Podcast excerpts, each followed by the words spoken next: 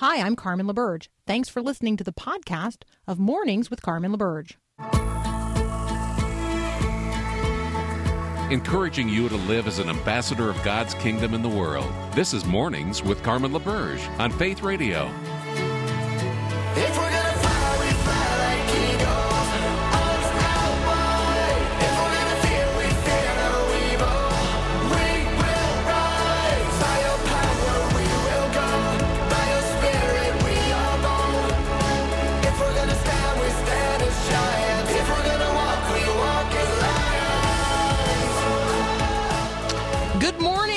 Good morning. Today is January the 6th. In the year of our Lord and Savior Jesus Christ, the year is 2020. Uh, and so we want to bring things into focus today, January 6th. Today is Epiphany. For those of you paying attention to the church liturgical calendar, some of you listening are going to say, well, that means the 12 days of Christmas, which began on the 25th of December, is now officially over, um, which means I think it's time to take those like little reindeer ears off your car. I think that's officially what is supposed to happen today. And I don't know, maybe, maybe, maybe, maybe take your Christmas tree to be recycled. Uh, that would be, yeah, that might be that might be an Epiphany Day activity. Uh, Epiphany, what is Epiphany all about? Well, Epiphany is the day upon which, uh, again, those who follow a liturgical calendar, uh, today is the day um, that we acknowledge the manifestation of Christ to the Gentiles as represented in the Magi, whom you meet in Matthew chapter 2. You really meet the Magi back in the book of Daniel. And so if you want to know um, what Epiphany is all about and this festival commemorating um, the manifestation of Christ to the Gentiles and God being concerned not just about the salvation of the Jews, but everyone, that this rescue mission, this redemptive reality is for everyone. Um, that's represented by these Gentiles coming to seek out uh, the Christ child. And so today's the day that uh, we celebrate that. Now, if you are an Orthodox Christian or you have friends in your community who are Orthodox Christians, they're actually going to be celebrating Christmas today. Today is Orthodox Christmas. And so, for those of you who were looking for 12 more days of Christmas, uh, you could just simply say that in solidarity with your Orthodox Christian brothers and sisters, um, you are going to begin again celebrating Christmas today. I mean, it's always a good day to celebrate the incarnation of Jesus. So, there you go. A couple of major headlines uh, here in the United States. You probably just heard at the top of the of the hour, but if you did not, the United Methodist Church uh, is moving, well, it's following every other mainline denomination down uh, a path to division uh, over, you know, over a similar set of issues. Now, you are going to hear people describe this as, you know, that the dividing line is LGBTQ clergy um, and gay marriage. Let, let me just say that as a person who has walked with several denominations through these kinds of divisions over the past 20 years, um, this is about biblical authority. This is about whether or not um, we submit ourselves to the authority of what God has revealed in the scriptures of the Old and New Testaments about his design for human life, his design for human marriage, and his will for us, um, and his authority over the church of Jesus Christ and who leads it and uh, and how we live within it, versus those who want to be an authority unto themselves and want to follow um, the passions of their own inflamed desires. That is basically what this is about. And so don't be fooled into thinking that this is some kind of political division between those who are, uh, you know, pro gay marriage or anti gay marriage. No, no. These issues are much, much deeper. This is about the authority of the church and whether or not we actually submit ourselves to the authority of God's revealed word in the scriptures of the Old and New Testaments. And if we don't, um, then we've set ourselves up over the Bible. And so this is really the question for those of you who are listening or United Methodist, you're going to have to vote. You are literally going to if this if this proposal goes through, you are going to vote in your congregation whether or not you're going to align yourself with a denomination that submits itself to the authority of the Word of God as revealed in the Bible, or a denomination that is going to um, shirk off the Bible and and follow the inflamed passions of the human heart. That, that that's really the dividing line. And so don't be fooled into thinking it's something less than that. Um, or more than that, or different than that. Okay, so the other big headline today, um, and we're going to talk about this more in the in the uh, in the days that follow today. We're not just hitting on this today. Planned Parenthood has released its annual report. And in the year from uh, July 2018 to June 2019, so the last fiscal year, Planned Parenthood performed more abortions in America than any year on record and received more government funding, that's your tax dollars and my tax dollars, than any prior year. 345,672 abortions, 345,672 abortions performed by this one abortion provider in the United States called Planned Parenthood. $618.8 million from taxpayers, from U.S. taxpayers. 618.8 million taxpayer dollars received by Planned Parenthood in their uh, in the last fiscal year upon which they're reporting. Um, total number of revenues, or the total amount of their revenues, $1.6 billion. And globally, abortion was the leading cause of death in 2019. More than 42 million babies were aborted in this past year. 42 million. And there's a new bill being considered in Massachusetts that would allow abortion um, up into the very point of birth. So we are going to talk about those headlines um, later in this week. Today, we are actually going to focus um, on what is happening internationally. We're going to talk with Drew Griffin from Providence Magazine. He is actually on the ground in Jerusalem this morning. He's up next here on Mornings with Carmen.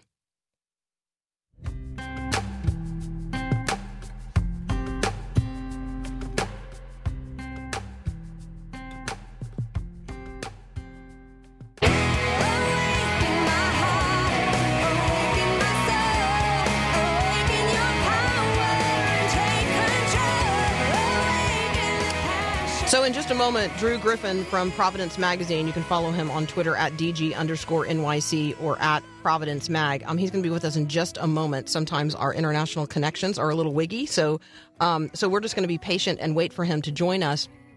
If you have uh, not been alert to the news over the weekend, um, following the United States action to end the life of um, an Iranian general, um, Qasem Soleimani.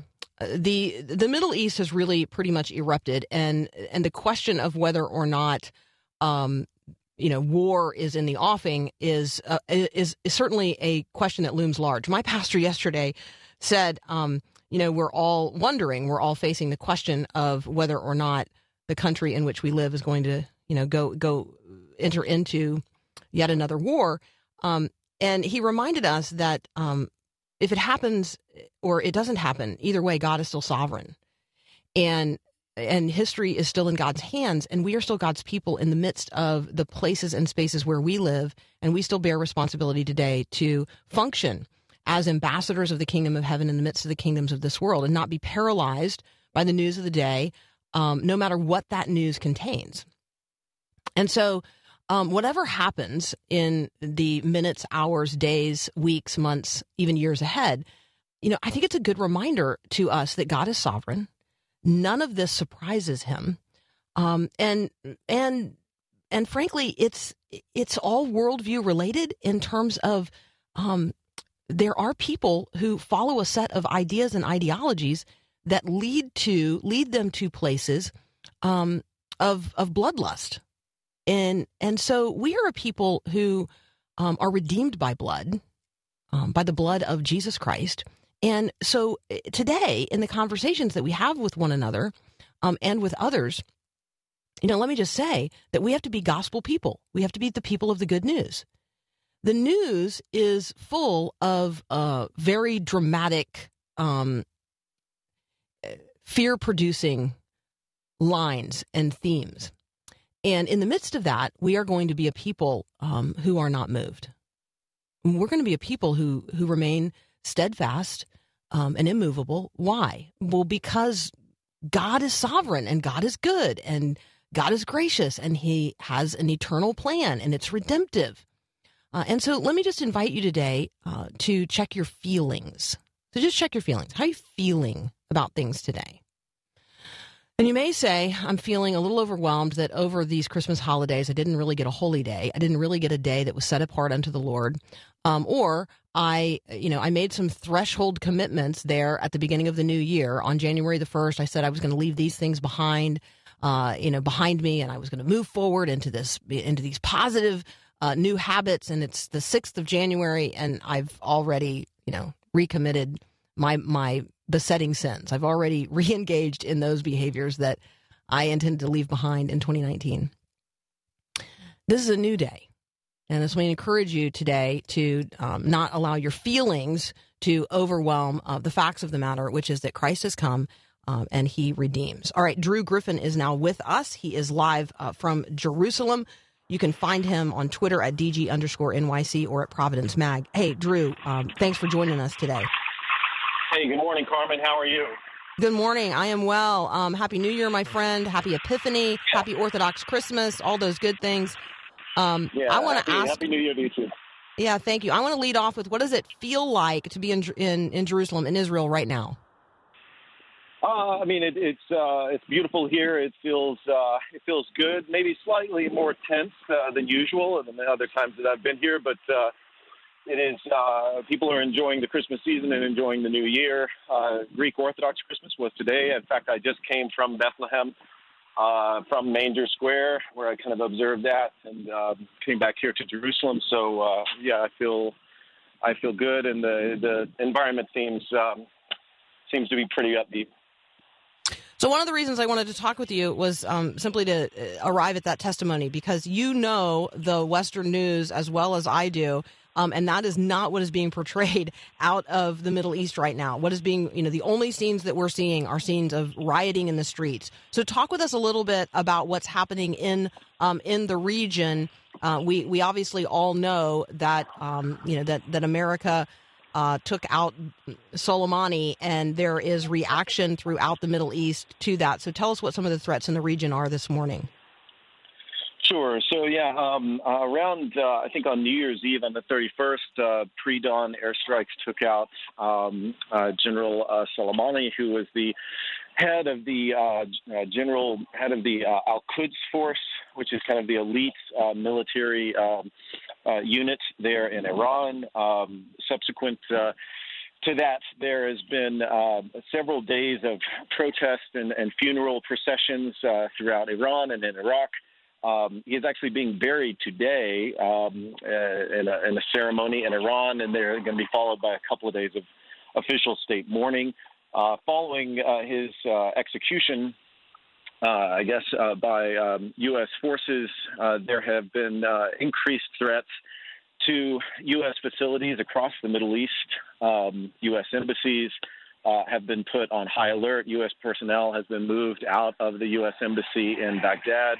And um, here in Israel, we've noticed an increase in uh, kind of a defensive posture. Uh, I went by the uh, prime minister's uh, residence yesterday. I could see a whole bunch of cars parked out front as he was meeting with his security cabinet. As Prime Minister Benjamin Netanyahu canceled an early. Uh, canceled a meeting in Cyprus and returned early to uh, Israel uh, following the assassination of Soleimani. And uh, the northern part of Israel has been closed down in the Golan Heights. Uh, people have been kind of asked not to head up there. Um, there have been uh, positioning uh, both around Gaza and up in the Golan Heights with the border of Syria and Lebanon. Um, kind of these mobile uh, Iron Dome anti missile uh, trucks have kind of been positioned into place to prepare for potential um, rocket attacks from uh, the north and also out of Gaza, as um Iranian proxy forces uh, occupy both uh, space in, in Syria and Lebanon through Hezbollah, and then um, in Gaza through Hamas. So it's a uh, there's an increased level of, of, of tension because it's hard to know where Iran um, could, you know, kind of possibly strike. However, uh, people here in Israel uh, are not accustomed to that level of tension. Uh, this is kind of a matter for course uh, for them, unfortunately, uh, living in this region, oftentimes caught between um, massive uh, um, global powers as they kind of duke it out. Um, people here go about their lives and uh, and learn to live uh, with that level of stress. Hey, Drew, we got to take a quick break. When we come back, um, let's talk a little bit about what President Trump has tweeted. Um, if Iran or its proxies target Americans or our interests, that the U.S. would retaliate by targeting cultural sites in Iran. So that's the question I'm going to ask next to Drew Griffin when we come back. Um, he's with Providence Magazine. You're listening to Mornings with Carmen.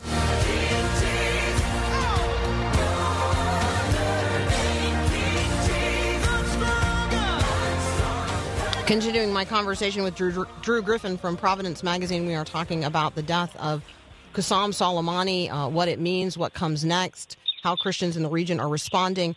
Um, Drew, we have learned just in the last 24 hours that Iran has announced it does not intend to abide any longer by the res- restrictions of the JCPOA um, and to you know pursue its nuclear ambitions with uh, with all of its uh, energy. We've also heard from President Trump uh, through tweets that if Iran or its proxies target Americans or our interests, that the U.S. will retaliate by targeting cultural sites in Iran. Um, let's talk about cultural sites in Iran. Um, when we when we think about that language, what do you think we're talking about?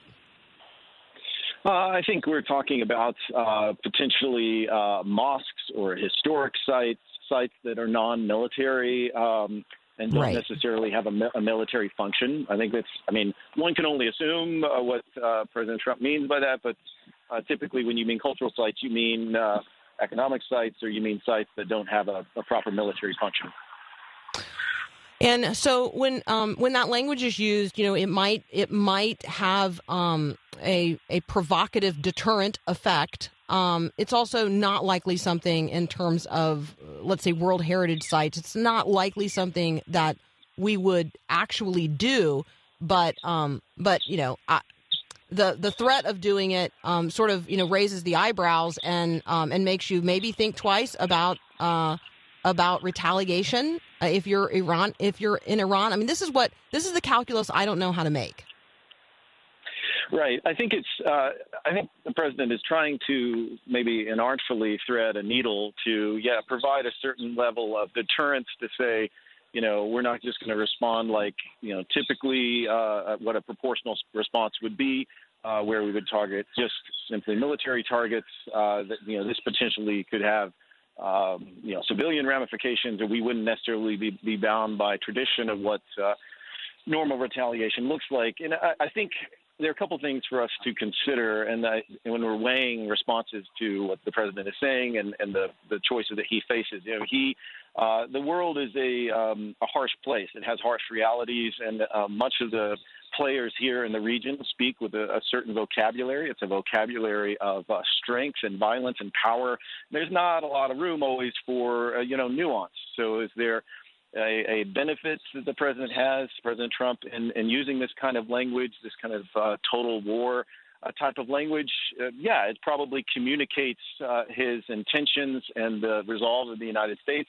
However, um, whether or not it communicates the values that the United States uh, fights for, or even uh, the international law it should abide by, is another question. And that, I think, is what uh, is uh, potentially up for criticism. I think that there is a danger um, that uh, uh, his rhetoric could be posing in that, you know, we should be very much for the Iranian people. Uh, we should be um, uh, pro Iranian people. We should be pro uh, Iranian culture. We should be anti Iranian regime. And uh, so uh, when Secretary Pompeo goes out and says, you know, we support the Iranian people, we want to see them rise up and take hold of their own kind of self determination, um, that's a good thing. That's a very difficult, however, message to reconcile with what President Trump is saying by basically that, you know, we'll attack cultural sites that matter a great deal to the Iranian people. So I think it would be beneficial for the United States to get on the same page. And I think there's a way for uh, the U.S. government to, to communicate its resolve in a way that the Iranians know that we mean business, but also in a way that says that you know we're going to respect international law and we're going to respect the Iranian culture and, and hope and pray that uh, one day they get to experience uh, some of the freedom um, uh, that we experience. So we're going to uh, certainly be praying for you and our friends who are in the Middle East. Um, just please communicate to others uh, whom you run across that you know their their their friends in the United States are aware and we're concerned and we recognize the unique position of Israel um, in all of this. This is a you know a contest of ideologies ultimately, and uh, and you know this would be one of those occasions when we want to um, we want to have the gospel be the message that we are putting forth, not simply, you know, calling out what's wrong with somebody else's ideas, but actually putting forth good ideas uh, in their place. So, Drew, thank you as always for the ways in which you guys at Providence Magazine do that and help us at this intersection of American foreign policy and the Christian faith. We really appreciate it. Sure. Thank you, Carmen. Absolutely. All right, friends, we got to take a quick break. We'll be right back.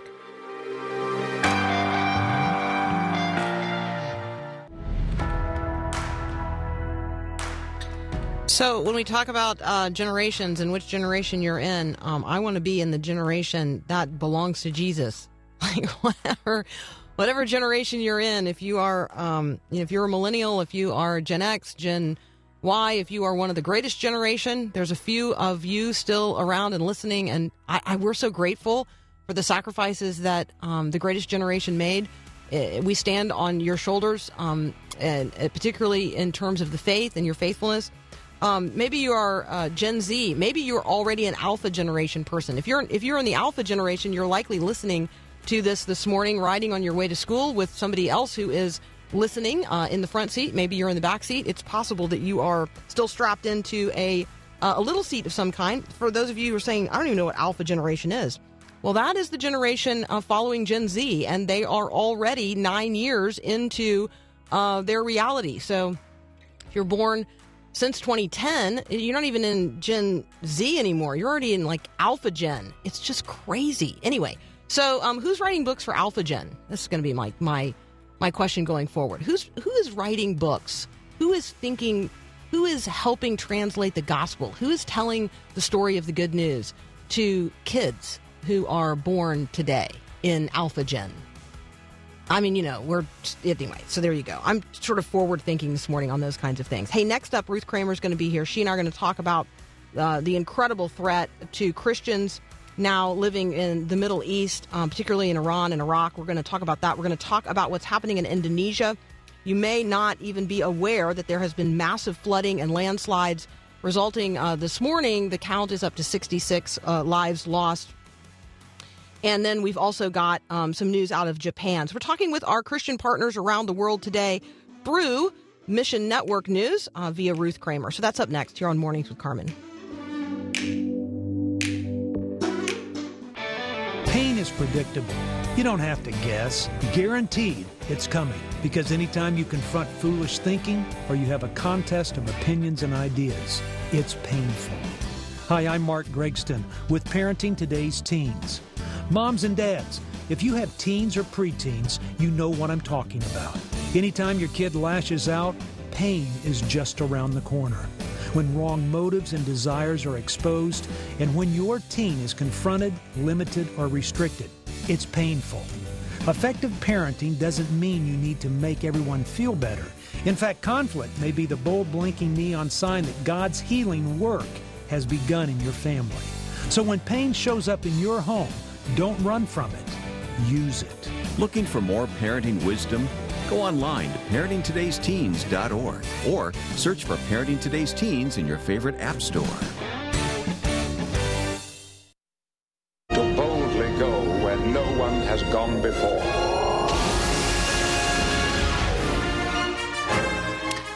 That means Ruth Kramer is back from Mission Network News. Happy New Year. Happy New Year to you too. And Orthodox Christmas and Epiphany and all of the kinds of things that we um, celebrate on particular days of the year. It's um this is a big day. There's a lot happening uh, all over the happening. world. You know, Let's- this is. Go ahead. Well, I was just going to say, let's start in Indonesia because this is a headline that, um, you know, frankly, there's uh, not a lot of coverage of this and this really devastating landslides um, as a result of torrential rain. Tell us what you are hearing from your partners on the ground in Indonesia. Well, we spoke with our partner FMI that works with uh, church planters and to, works to equip um, a network of churches, just the small churches in Indonesia. And right now, what we're hearing is that the flooding is the worst in Jakarta, which is the capital city of uh, Indonesia, since 2007. So right now, the death toll is around 80 but they're expecting it to rise. Um, they've had extreme torrential rains probably for about a month, um, but really the worst of it hit on New Year's Eve, and that caused the landslides in some of the hilly areas to hit. And so now you're getting into um, the the flooding. The people who are buried, and it's kind of moving from a rescue mission to uh, just the aftermath of trying to find people and uh, get services restored. Um, at this point, I believe it was Sunday, uh, soldiers and health workers actually sprayed the capital city with disinfectant because they were trying to fend off waterborne diseases. Um, so that I mean, when you're thinking about the type of devastation that that is occurring in this area, um, waterborne diseases is like the second wave of disaster that strikes after the initial part of it. So you're you're without running any infrastructure right now, and now you've just got standing water, and anything that was on the ground is part of that standing water, which means you're going to have a lot of issues. So a lot of the international relief organizations are trying to figure out how to get where they're uh, going just to be able to get relief supplies and survival supplies to the people who have made it uh, to higher ground. Um, it is so severe. Just keeping in mind, you know, what kind of things that are that are going on here. It's so severe that the Indonesian president couldn't find a place to land to see for himself just how bad things were. Um, so that's where they are right now. Our partner is saying that people in this area are kind of used to a type of um, mobilization response because there's there's a lot of things that happen in Indonesia. Flooding is not uncommon. This is kind of unusual with the type of flooding, um, and and they've already had to deal with uh, issues with blackouts and mudslides and blocked roads anyway because of this month of rain. Um, so it's been difficult for ministry because the church planters and the pastors can't get to their their preaching sites. So the churches that they've planted are sort of left unattended at this point. Um, the people that could use the encouragement of their their shepherd are not going to be able to get that. Um, the recovery is going to take a long time. So our, our partner is just saying, please be praying. Um, people in in these regions that have been hardest hit with the the flooding are um, already poor. They are also used to having to restart, uh, rebuild life uh, time and again because of the the type of flooding that occurs and the natural disasters that occur. But this just seems like it's a little bit more than what's normal uh, in a flood prone area.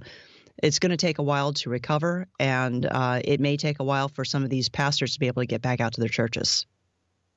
We're talking with Ruth Kramer from Mission Network News. You can find um, the information about what we're talking about today at mnnonline.org. Just a reminder that 90% of the population of, of Jakarta is Muslim. Um, and so, you know, w- when we're talking about Christians in the region, when we're talking about the presence of churches in the region, we're talking about um, a witness that is uh, is very significant, but um, but only you know seven percent of the population in terms of Protestant Christianity, and a population of more than 10 million people who live in the city of Jakarta. So um, massive numbers of people, a church that is significant but but small by comparison to uh, to the population that um, that needs to be served. And so let's just pray for a magnification of the way God might choose to work in and through our Christian brothers and sisters on the ground there. Um, and then you know let's uh, let's come to their aid as we can. Excuse me. Absolutely. Ruth, let's, let's pivot. Um, let's pivot to what you're hearing from your partners on the ground in the Middle East. Well, that's all really ugly and crazy. Um, things that uh, have occurred are ultimately so political, it's hard to kind of extract uh, a story from this that isn't going to be tied into the politics. So we have to be very careful. The partners that have reached out to us and and uh, shared some of their prayer needs are trying to be careful, trying to let us know what's going on so we can be praying on their behalf. Um, as you might be aware, uh, Iran is very angry over the airstrikes that took place. Um, the funerals are taking place today. Uh, and once the, the time of mourning has passed, our partners on the ground are saying expect retaliation. And it's going to be ugly. Um, already, we're seeing the tit for tat. Um, you know, taking place between the governments. Uh, we do know that there are three countries that are involved with this now. The, the strikes may have taken place in Iraq, but now you've drawn in because of, of the targets. You've drawn in Iran and the high tensions and all of the allies that are that are surrounding this. Um, Right now, Iraq's parliament is moving to expel U.S. troops. Um, the situation there gets very shaky.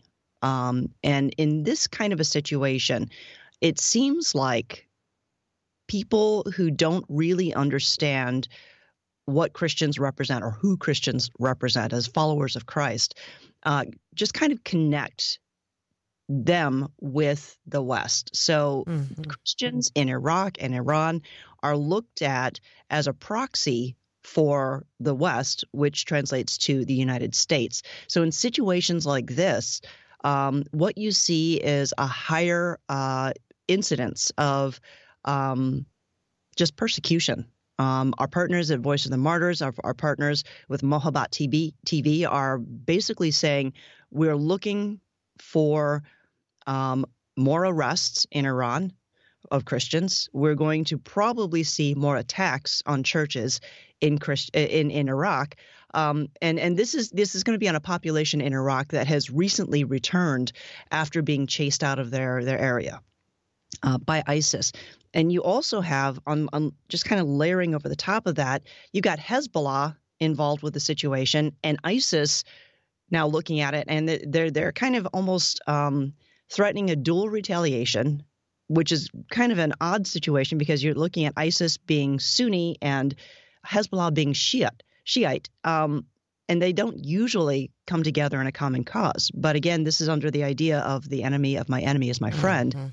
So now you're going to be looking at attacks on all sides. And so our brothers and sisters in Christ in Iraq and in Iran and anywhere where they, you even have the expatriate populations are asking us to pray for them because they're expecting a season of pressure and a season of pain.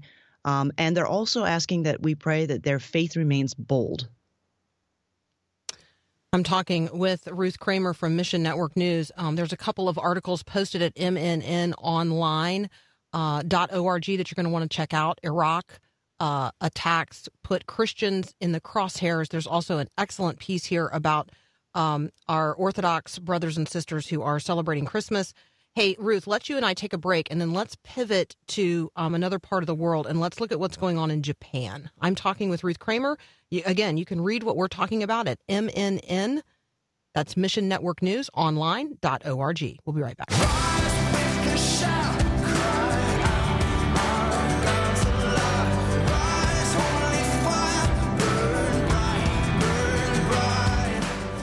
Continuing my conversation with Ruth Kramer from Mission Network News. Ruth, I I found this article posted at mnnonline.org. I find this article about Japan really fascinating.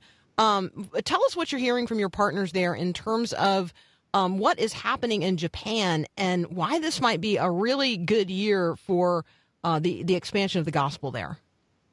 Well, there's a lot of exciting news coming out of Japan, and I'm glad that we're talking about something um, on the other side of all of the difficulties that are facing the body of Christ, because this is something that uh, is is very encouraging. Um, so you know that uh, if you look at the sociology of Japan, uh, what you're hearing right now is that depression is um, increasing, that uh, a lot of issues are causing the people to be very unhappy. Economy's been dropping.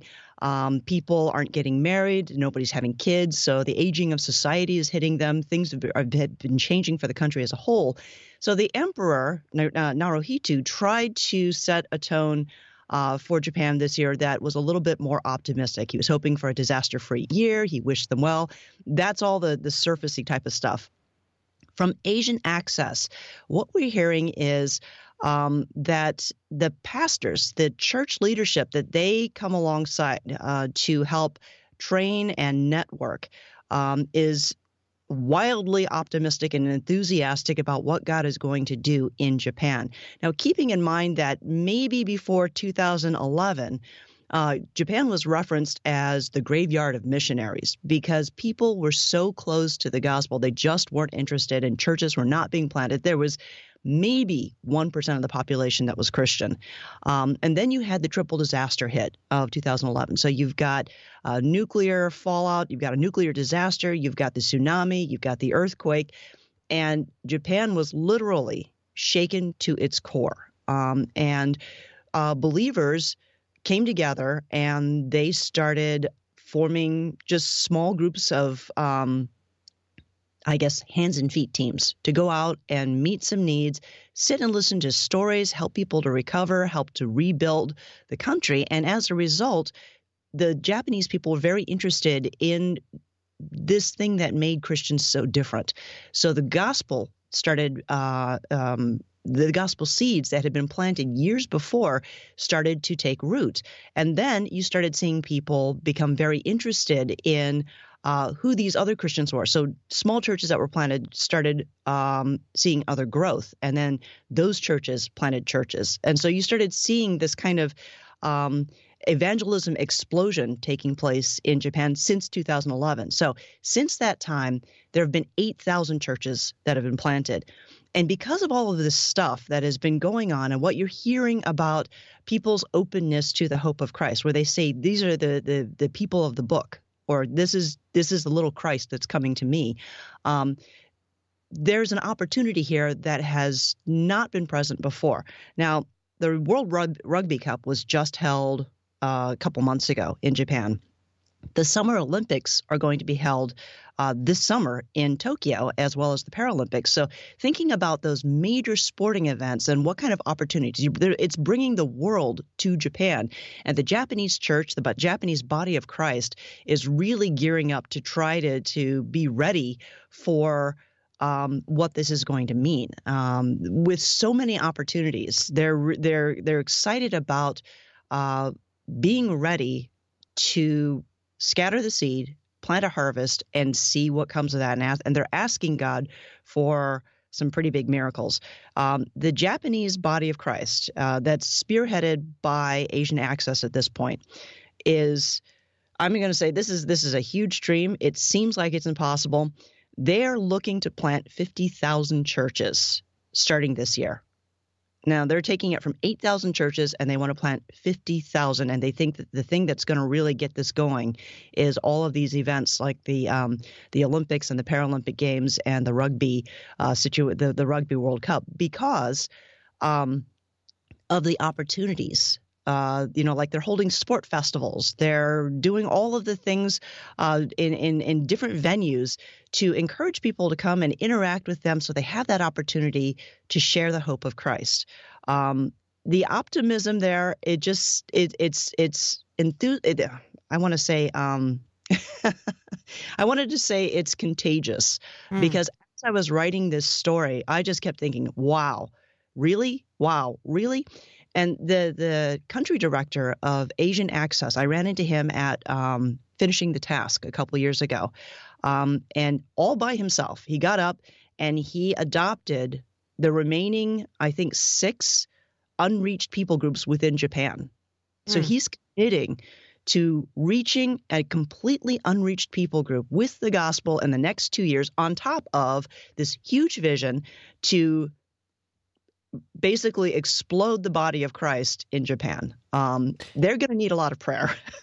Yeah, and you know, Ruth, it, it reminds me of a conversation I had over the weekend. I mean, I had a friend who, because I have been talking about revival, I actually believe that revival is upon us, not just uh, not just here in the United States, but globally. And actually, I think we see more evidence of it globally than sometimes we do here in the United States. But I believe it's upon us. I believe we're on the threshold of uh, of a really dramatic revival, and that means there's going to be fifty thousand churches planted in Japan, and it means that unreached people groups are going to be reached, and it means that we're going to um, you know, we're going to make tangible progress um, in the Great Commission that every person in every place of every tongue would have the opportunity to hear and respond to the gospel. Um, and and my friend said, "What would that look like?" And and the question really was um, when he asked it, the question was really, what would it look like for Christians who we know and we ourselves to be living and speaking and working in such a way and witnessing in such a way that that would come about. Like we are going to have to be the people who are the living demonstration of that gospel if other people are going to then be exposed to it in a way that makes them say, "Huh, maybe I should check that out." You know? So um so yeah, so I just I'm thrilled. Um I look forward to talking with you uh, over the course of the coming year about the good news stories like this one out of Japan, certainly following um, what these ministries are doing in relationship to the 2020 Olympics and Paralympics, um, but also the ways in which you help us see into those very hard places where we can prayerfully support our brothers and sisters in Christ in those places of uh, pressure and pain and persecution that you discussed earlier. So thank you so very much um, for just the continued way in which you bring these stories to us. Well, thanks for, and I want to say thank you to the listening audience because they do respond. We do hear from them. And thank you for your prayer because the body of Christ does feel it. And that's one thing that we continuously hear from the, the, the persecuted church is thank you for praying. Amen. Ruth Kramer from Mission Network News. You guys can read about everything we talked about today at MNN. That's Mission Network News online.org. We'll be right back.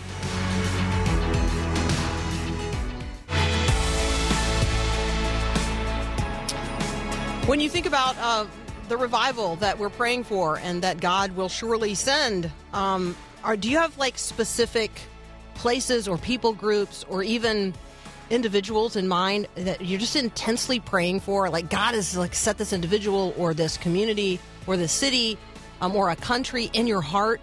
Um, let me know. Share with me. Um, I, I certainly have individuals for whose uh, uh, you know about whose eternal status I am deeply concerned. And so, you know, I'm I'm hoping that God will set those divine appointments this year for me to have an opportunity not only to intersect with that person, um, but to you know somehow till the soil of that conversation in such a way that I can invite them. I could just literally invite them into a relationship with Jesus. Like that's what God wants. He's on this rescue mission. Um, and so you and I are on the front lines of that rescue mission as ambassadors of the King and the kingdom. Tell me, um, you know, just just give me a little insight. Hey, yeah, I've got people that I'm praying for, um, and and people groups and places. You can always communicate with me via the text line 877-933-2484 or email me Carmen at myfaithradio.com. Dot com we'll be back with another hour of Mornings with Carmen.